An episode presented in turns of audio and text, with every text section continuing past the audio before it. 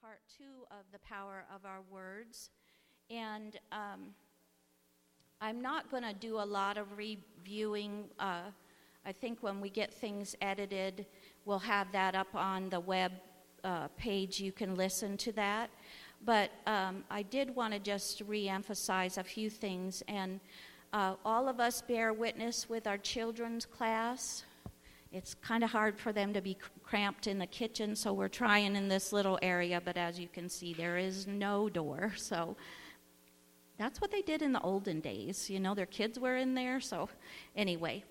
So, last work I spoke to you about the power of words and how our words are containers, and the Bible says for either death or life. And I shared with you that our mouths have the power to direct our lives. They can direct the course in which you're going.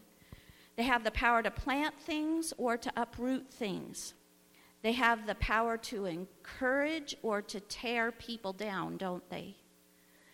The power of words can bring joy or it can bring fear. Words have the power to create, and our words are creating all the time. They create feelings, emotions, pictures in our mind. Maybe you've heard the illustration. If I say dog, you, you maybe picture your dog. If I say black dog, you picture a black dog. If I say a black dog with a red bandana, you can picture that, right? That physical dog is not in this room, but words paint a picture. And so that's an extreme important element to faith. Words paint a picture. Want you to remember that, okay? Words paint a picture in our mind and they can give us direction. I can say to you, we live over here on West River Rock, and if I don't give you the address, I could say just go out here, turn into the parking lot, go across, go down. Uh, about seven houses down on the right, there's a white house with black shutters. That's our house. So, with those words, I can give you direction. You can uh, track your course or whatever by that. If you have Siri or any of those kind of things, they'll give you words that give you information. And the one thing about words is that they can produce life for us or they can produce death.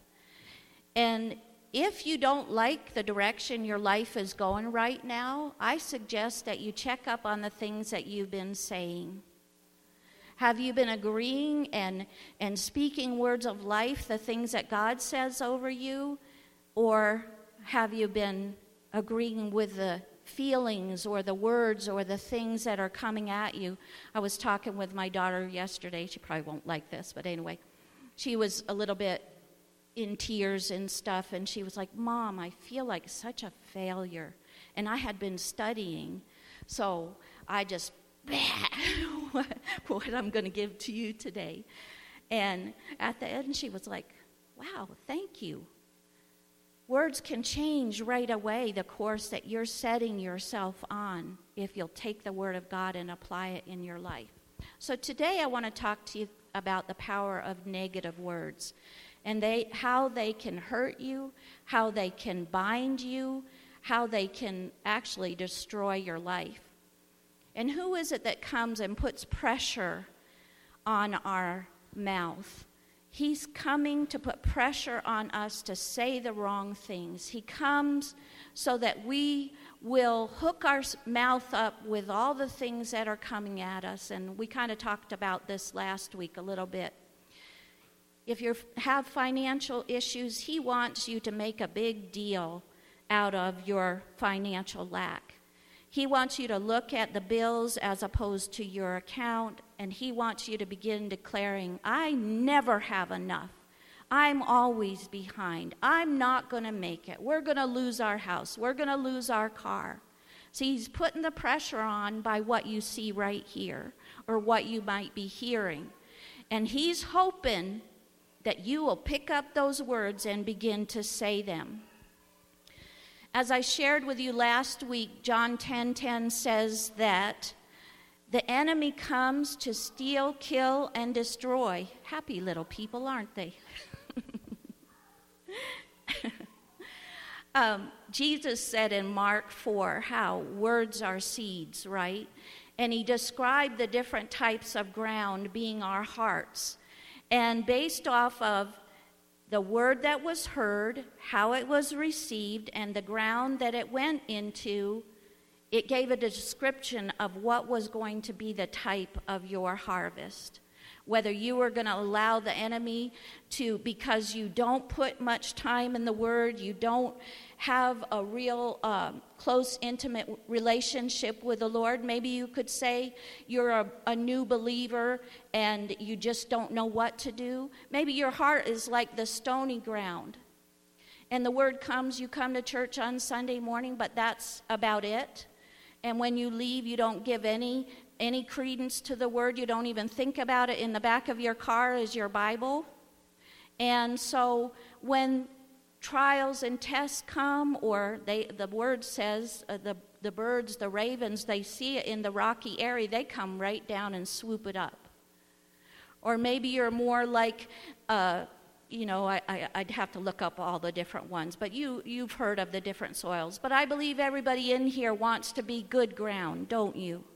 You want to produce, you want to have a harvest of good things. So we have to, just like a natural farmer would do, you have to go till the ground, you have to keep the weeds out, you aerate it, you fertilize it, you water it, and then you plant the seed, right? You get that seed in, and there's a certain time period for different types of seed and how they grow. And that's the way it is with the word. You sit under the word long enough, and you wouldn't even need counseling. Not that counseling is bad, but the word will change your life. It'll redirect your life. It'll show you things that you haven't seen before. Really cute dog, isn't it? No, I was asking these guys how, when you're sitting there, are you watching everything behind me? We do have curtains we could put up all the way around. No, it's a beautiful place. We want to have good ground, don't we? And we can determine, you and I can determine the type of soil we're going to have. You know, as farmers are out planting their fields, they leave one field fallow for, I think it's supposed to be seven years to let the nutrients and all that come back to it. And then they go look at this field. Now, this will be good to plant whatever in. And we're going to take care of it. We're going to get it ready. You see the farm equipment out on the road and trying to drive behind it and get around it and everything.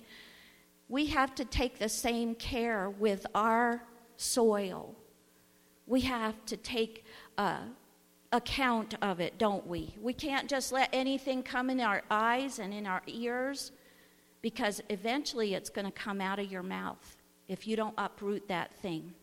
Anyway, the enemy will do everything within his power to distract us from the word. He'll try to twist it in an endeavor to steer, steal it right out of our heart. We can't allow ourselves to get our attention off of God's Word, especially in the day and hour that we're living in. All the more you need to have a relationship with God. You won't know what's a lie, what's deception, if you don't know the truth. You have to hold it up against God's Word and what it says. And we saw that last week. Proverbs uh, 4:23 says that we are to guard and keep our heart for out of our heart come the very issues of our life. The Amplified says, out of it flow the springs of life. The word likens our heart to a well and spring up a well within my heart. Well, what's coming out of there? What do you have coming out of your heart? The devil knows if he can get our attention and our focus off of the word and onto the problem, that eventually he will get in our mouth. And then we give him a license to work his destruction in our lives. And in all reality, like I said before, he'll use our own mouth to bring forth destruction, to bring forth sickness, death, problems in our life, because he wants to come for the words that we're going to speak. One of the greatest tools in this area is strife. Strife is a work of the enemy. And the Bible says that where there, there is strife, there is every evil work.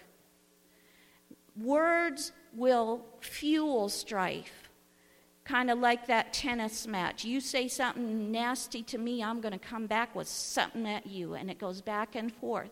Or likening it to a fire. If you put fuel on a fire, it's going to burn, right? You go get kindling and wood, and you keep building it bigger and bigger. The purpose is to stop the anointing on your life. Where there's strife, where there's division, you can't flow in the gifts of the Spirit. You can't walk under the anointing if you're going to allow strife to be in your life. And that's the things the enemy endeavors to do. He wants to get us over into the, these areas to stop us from being powerful in the call of God on our life. As an individual in the body of Christ, you have a purpose, and your purpose is to share the good news with other people. But if your life is in a mess, how are you going to be effective in that area? What happens is that God doesn't stop loving us when we're in strife and disobedience and discord, but we've stepped out from under that protective umbrella of the love of God. And Brother Hagin used to say, every step out of love is a step into sin. And so we have to, again, these are the issues of our heart that we guard our love walk, our, our how we value and view others in the body of Christ. Did you know we're supposed to esteem others? I'm supposed to look at you and not tear you down. I'm supposed to look at you and say, You've got something valuable that this body needs, that I need. And that's how we should treat each other in the love of God. Galatians 5:20 says that strife is a work of the flesh, and where there is strife again there is every evil work. Words of griping and complaining, whining will keep you going around that mountain, keep you trapped in your own circumstances. You might you know, in the evening go before the Lord and, Lord, help me, help me, help me get out of this thing. But then during the daytime, when you see things and you hear things or you're, you know, confronted with things, then your mouth is just going the opposite. And the Bible says you can't have fresh water and salt water coming out of the same well. Right? We've got to watch our words because you negate the good things that you said. God, I commit it to you. I lay it at your feet. I'm not going to think about it. I'm not going to worry about it.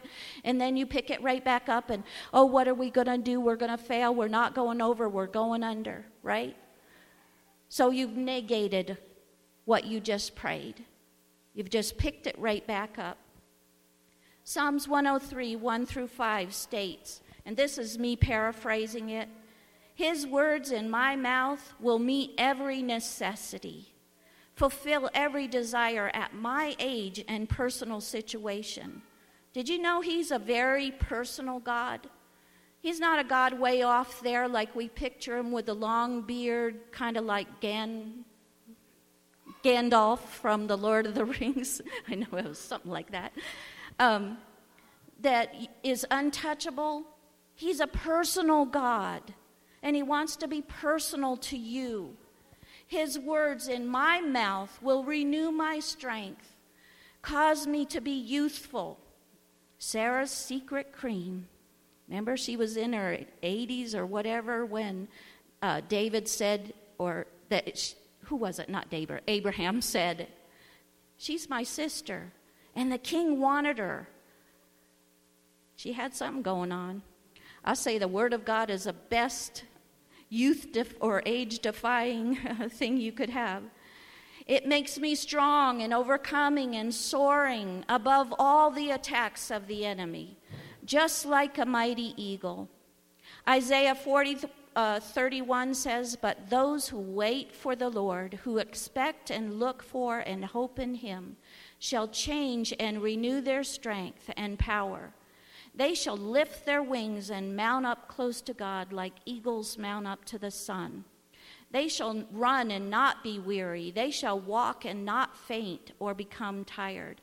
You know, we think about waiting as maybe us just sitting there prim and proper with our hands folded. We're waiting on you, God, to move.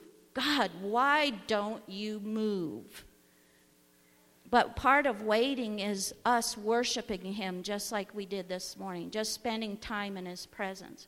Part of waiting is us taking the word and putting it in our mouth and speaking it back to Him.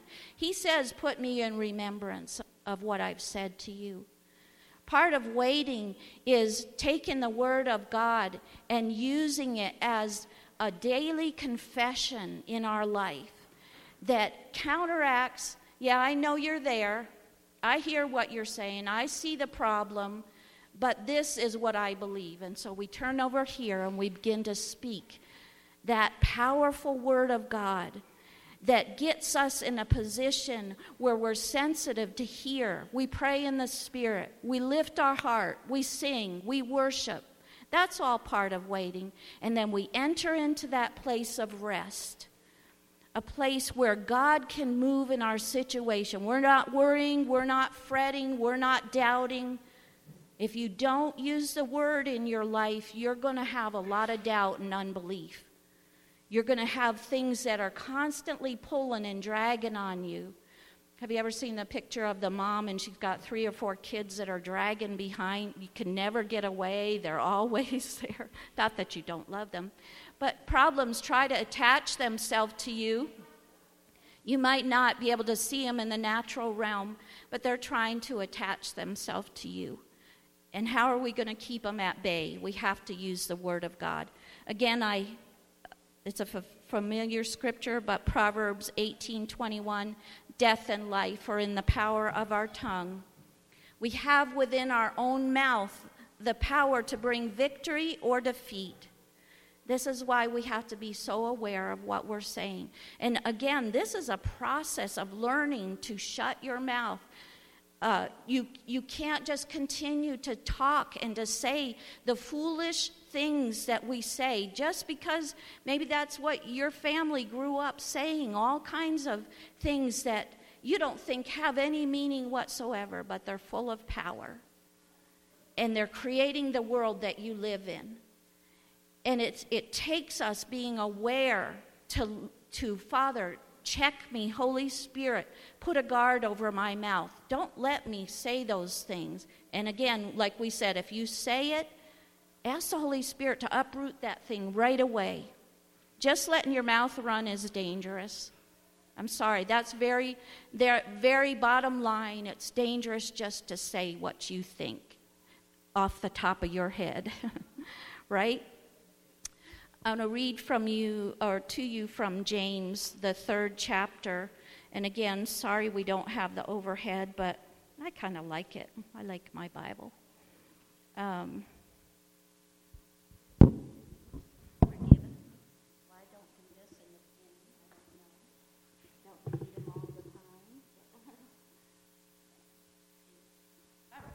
That's probably going to be recorded, so third chapter of James, uh, starting in verse 2, and bear with me. It says, For we all often stumble and fall and offend in many things. And if anyone does not offend in speech, ne- I'm reading this out of the Amplified, never says a wrong thing, he is a fully developed character and a perfect man, able to control his whole body and to con- curb his entire nature. Isn't that powerful? That if you are yielding your tongue to the Word of God and the things of God, that you're able to control your whole body. Is your body out of control? Do you do things you don't want to do? Do you have habits and, and things that are, like I said, clinging on you? You can change that by what's in your mouth. You can change those things. It goes on to say, We put bits in horses' mouths to make them obey us. We can turn their whole bodies about. Likewise, look at the ships. Though they are so great and driven by rough winds, they are steered by a very small rudder, wherever the impulse of the helmsman determines. Even so, the tongue is a little member. It can boast of great things. See how much wood or how great a forest a tiny spark can set ablaze. And the tongue is a fire, The tongue is a world of wickedness set among our members, contaminating and depraving the whole body, and setting on fire the wheel of birth. For every kind of beast and bird and reptile and sea animal can be tamed, and has been tamed by human genius. But the human tongue can be tamed by no man. If a, a restless, undis, it is a restless, undisciplined, irreconcilable evil full of deadly poison. With it we bless the Lord and Father, and with it we curse men who God made in his likeness. Out of the same mouth come forth blessing and cursing. These things, my brethren, ought not to be. These things ought not to be. And how are we going to tame our tongue? How are we going to change the things that come out of our mouth? The only way that we're going to do it is through the Word of God. We've got to put His Word in our mouth.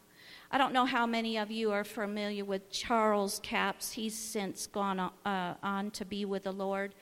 But um, he has this little book. It's a, a, compilation of a couple little books uh, put into one God's creative power, excellent for words and has confessions in there. One of the things he says is God's word is creative power. That creative power is produced by the heart, your spirit man, formed by the tongue, and it comes out of your mouth. Do you see that process? We put the, the word in our eyes and in our ears, and it forms faith in our heart. And then up out of our heart, we speak those words of faith that have an effect on our circumstances. But it's very key that it comes out of your mouth. You can't just think it, you have to speak it. Remember last week I told you that this, the word was spoken so it could be written, and it was written for you and I to speak. Um, Brother Copeland, again, he has a story of the power of words. In the negative sense, his great grandfather uh, was like 12 years old or something during the Civil War. And the Union Army came to their farm, and he had older brothers that were fighting for the, the South, and so they wanted to know where they were. And they took this young boy at 12 years old and they hung him up by his thumbs and they kept pulling and pulling and stretching him. And instead of him releasing where his brothers were, he cussed. He cussed them every single word he could probably think of and then made up some on top. Well, that got on the inside of him and it passed down to his grand, grandson and then it passed down to Kenneth Copeland. And he said he loved his grandpa and he would follow him and his grandpa would be cussing up a storm and so here's this little fella that would pick up and he cussed up a storm and when he and gloria met they were somewhere went to an event or something and his mouth hadn't been transformed by the word of god yet and when they got home she said i'm not going with you in public ever again and he was like why and she said, Because of your mouth. And he said, What in the hell did I say? you know? And so he didn't realize how much that had gotten on the inside of him. And sometimes we have family things that get on the inside of us, whether it's sickness, disease, poverty, lack, whatever it is, it's come down through the generations. But did you know you can break that stuff off of you and your next generation? We're not going to have high blood pressure and heart disease and, and diabetes and cancer and all these things. We take authority. We're not having it in Jesus' name. We're not having Alzheimer's and dementia and senility. We're not going to sit in a home somewhere at 60, 70, 80 years old that you just wander in the hallway because your mind is gone. You have the mind of Christ as a believer. You hold to his thoughts, the intents of his heart, his purposes. You keep your mind. He said he gives you a sound mind, one that's not full of fear. Those are the things you keep coming out of your mouth. You don't have senior moment, moments. You don't have brain farts. Per, pardon me. You could, Casey, where are you? Take that off of there. No. Uh, this is how real we have to be with these things. Do you see how what you hear just in the normal day you begin to pick up on in your workplace or whatever? And you'll side in, you'll begin to get it coming out of your mouth. And the demons are waiting for that. Yeah, we, now we have release to make that come to pass. Now they said it out of their mouth, so we have permission. You give permission with your mouth who you're going to serve. So we have to take authority in the name of Jesus. I want to share with you a story um, from 1 Samuel 17. We all know the story of David and Goliath, and I'm not. I'm going to read some, but I'm going to try to just get across what I want to say to you. You know, the devil is always talking in the natural. The situation here in chapter 17 was an impossible situation. The, the army of Israel are on one side of the mountain, and the army of the Philistines are on the other side. And in the valley is between them. And for 40 days, Morning and night, Goliath came out and taunted the children of Israel. He taunted them with what? His words, right?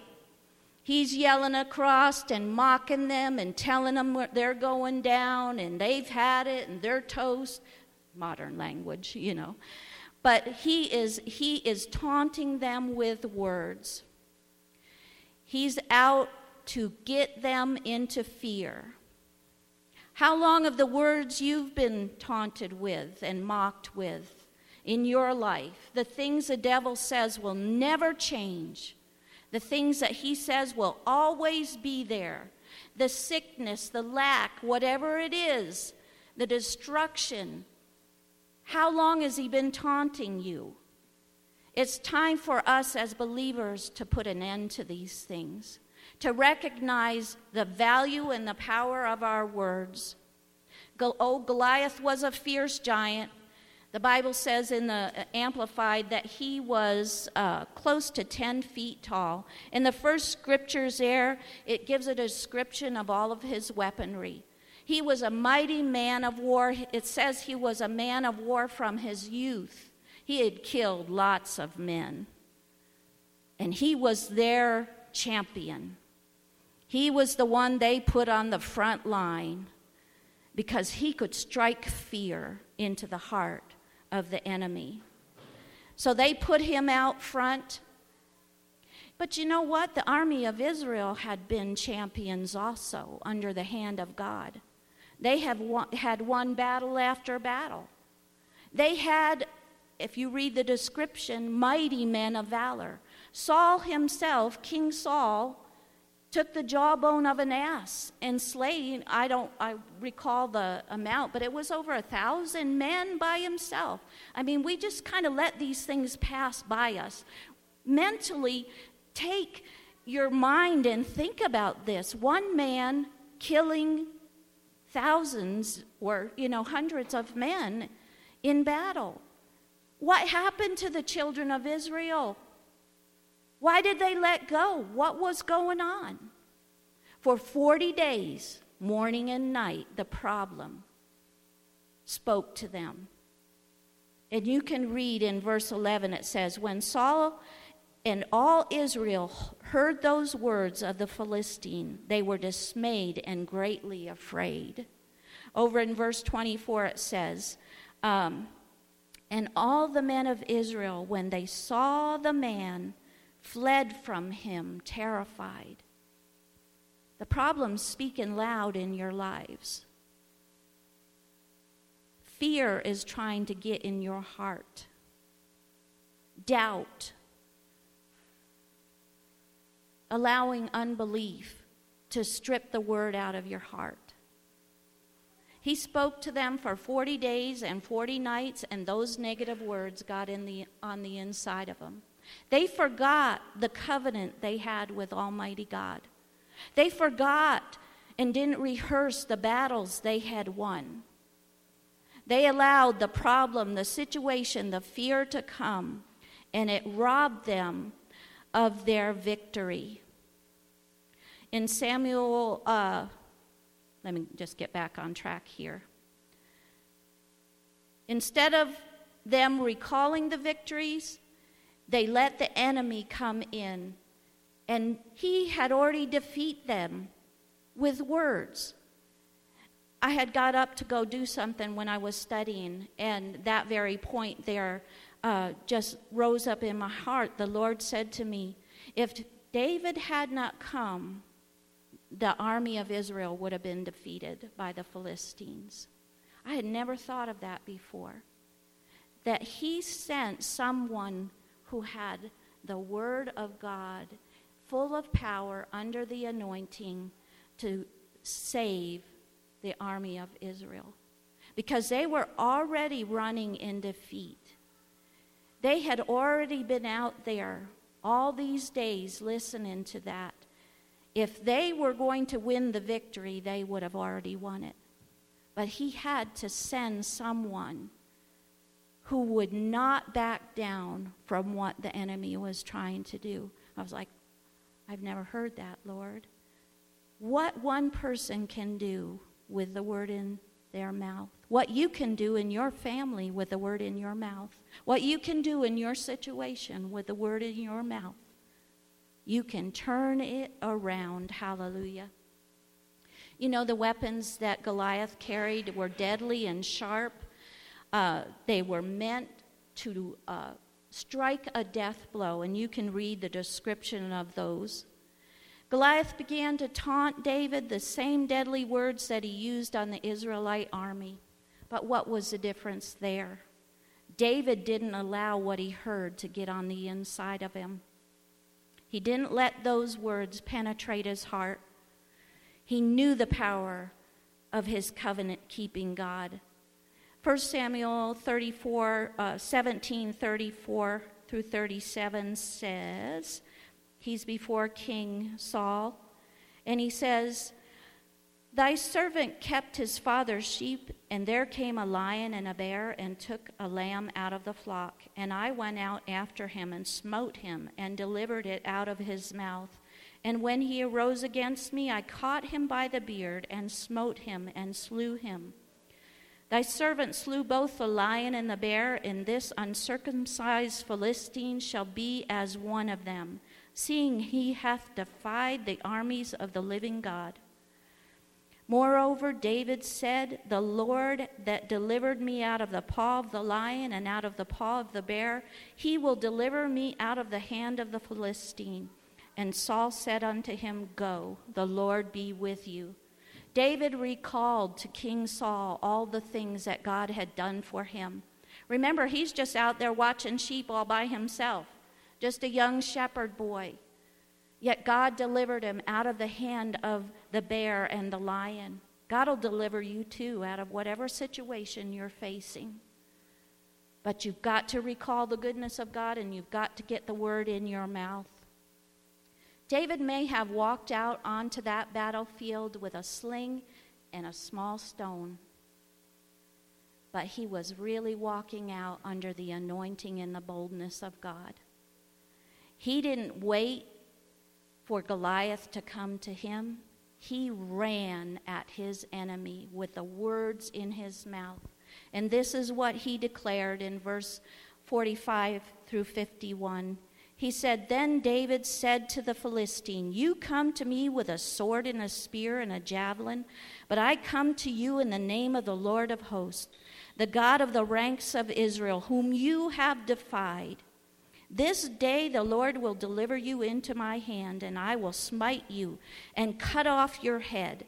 And I will give you the corpses of the army of the Philistines this day to the birds of the air and the wild beasts of the earth and all the earth may know that there is a God in Israel. I'm going to stop right there. Could, don't you think that one of those mighty men of valor could have done the same thing? They had seen the faithfulness of God.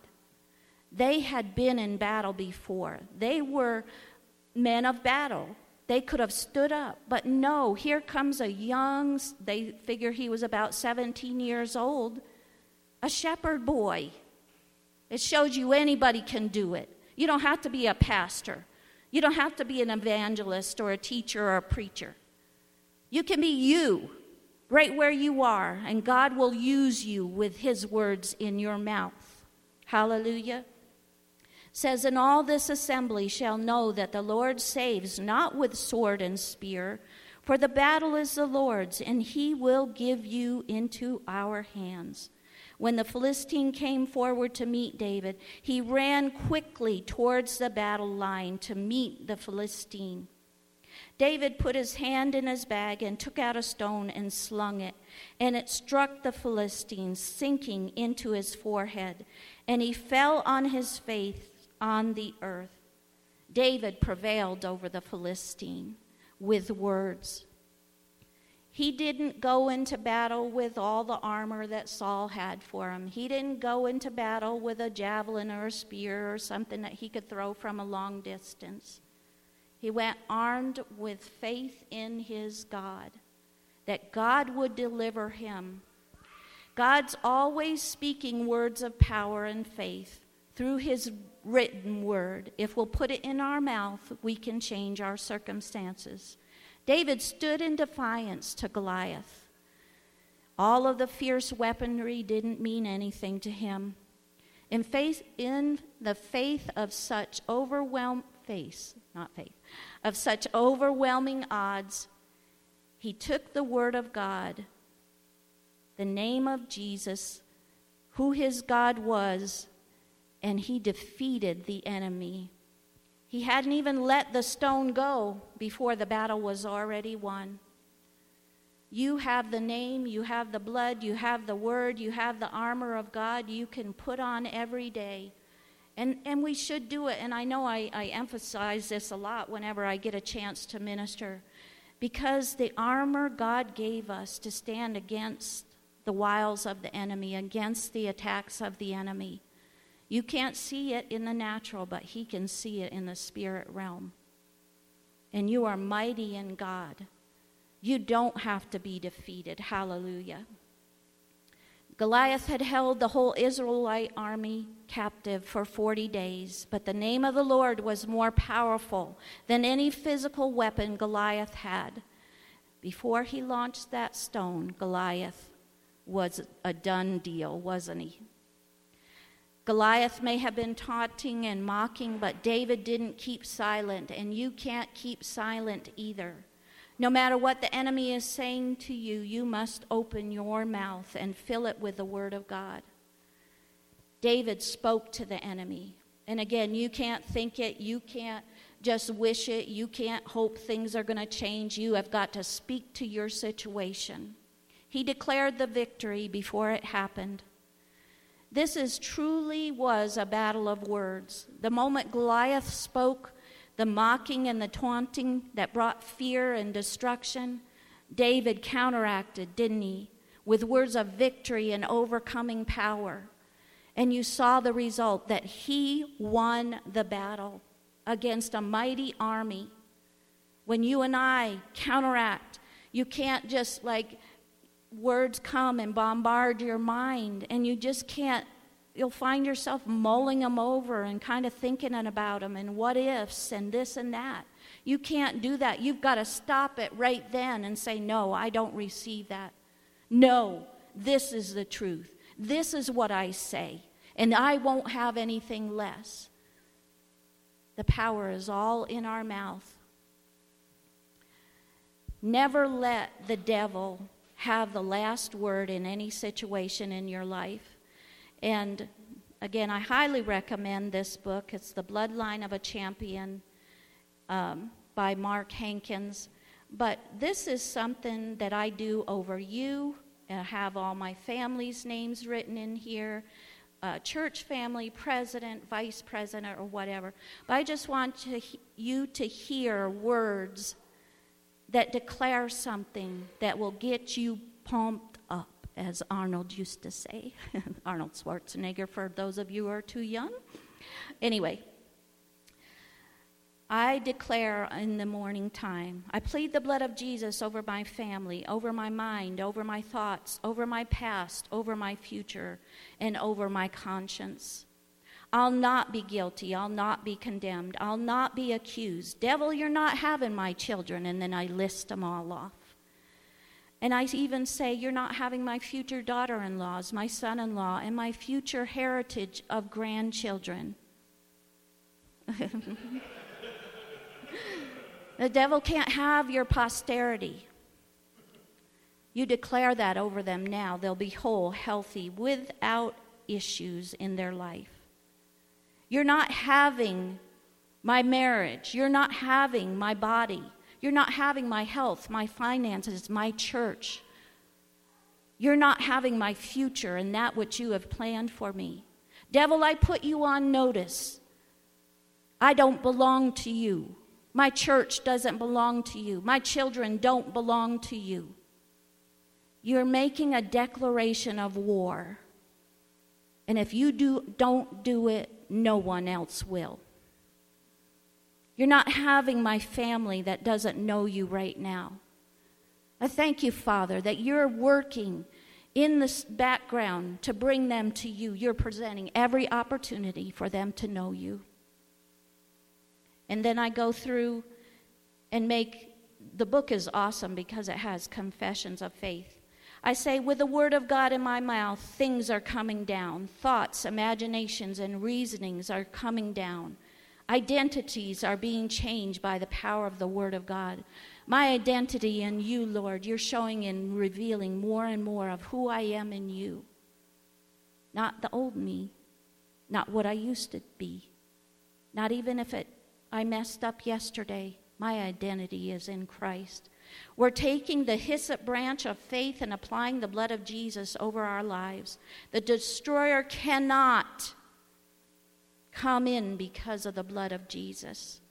Our families are saved because of the blood. Our souls are restored because of the blood. As we lift up our voice in faith, speaking the word and declaring our covenant, the enemy doesn't stand a chance. We win by the blood. But that's taking the word of God and putting it in your mouth as a mighty weapon, as a sword, a two edged sword against your enemy who's trying to get in your mouth and get you to say the opposite of what is truth. We don't have an excuse, people.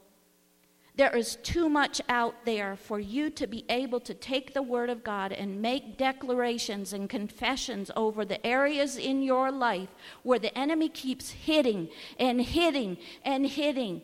And he wants you to cave and to give in. I'm telling you by the Spirit of God, the Word of God is being presented to you in a way that you don't have to cave.